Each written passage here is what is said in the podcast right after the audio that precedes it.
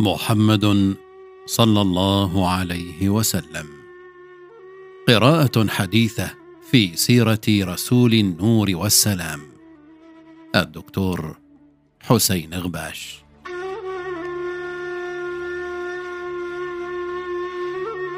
الشكر والعرفان.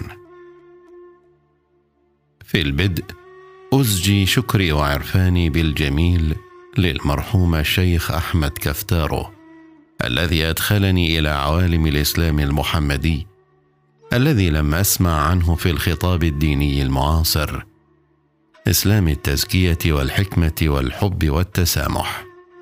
فعمق إيماني القلبي وحبي للرسول الأكرم وألهمني بفكره النير كتابة هذه السيرة بلغة حديثة ميسرة.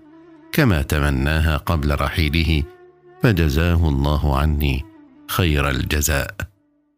كما أشكر الصديق العزيز الشيخ الدكتور ناظم عبد الملك الذي بفضل إلمامه الدقيق بالسيرة النبوية وثقافته القرآنية العالية ساهم في إثراء معرفتي بحياة الرسول الأكرم صلى الله عليه وسلم ما مكنني من ضبط بعض أحداثها وإخراجها على أفضل وجه ممكن.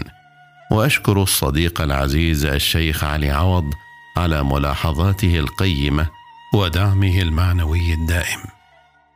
وأخص بالشكر الأعزاء والكرام الذين لم ينقطع عني دعاؤهم ودعمهم المعنوي.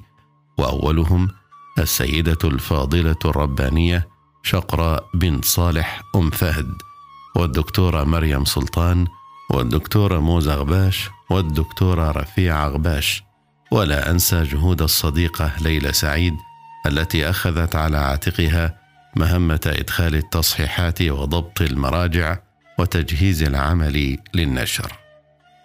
وفي الختام لابد من كلمة شكر لزوجتي الفاضلة الدكتورة منى الرخيمي على دعمها ودعائها الدائم الذي سهل لي الصعاب التي واجهتها وأعانني على إخراج هذا العمل إلى النور. فجزاهم الله عني كل خير.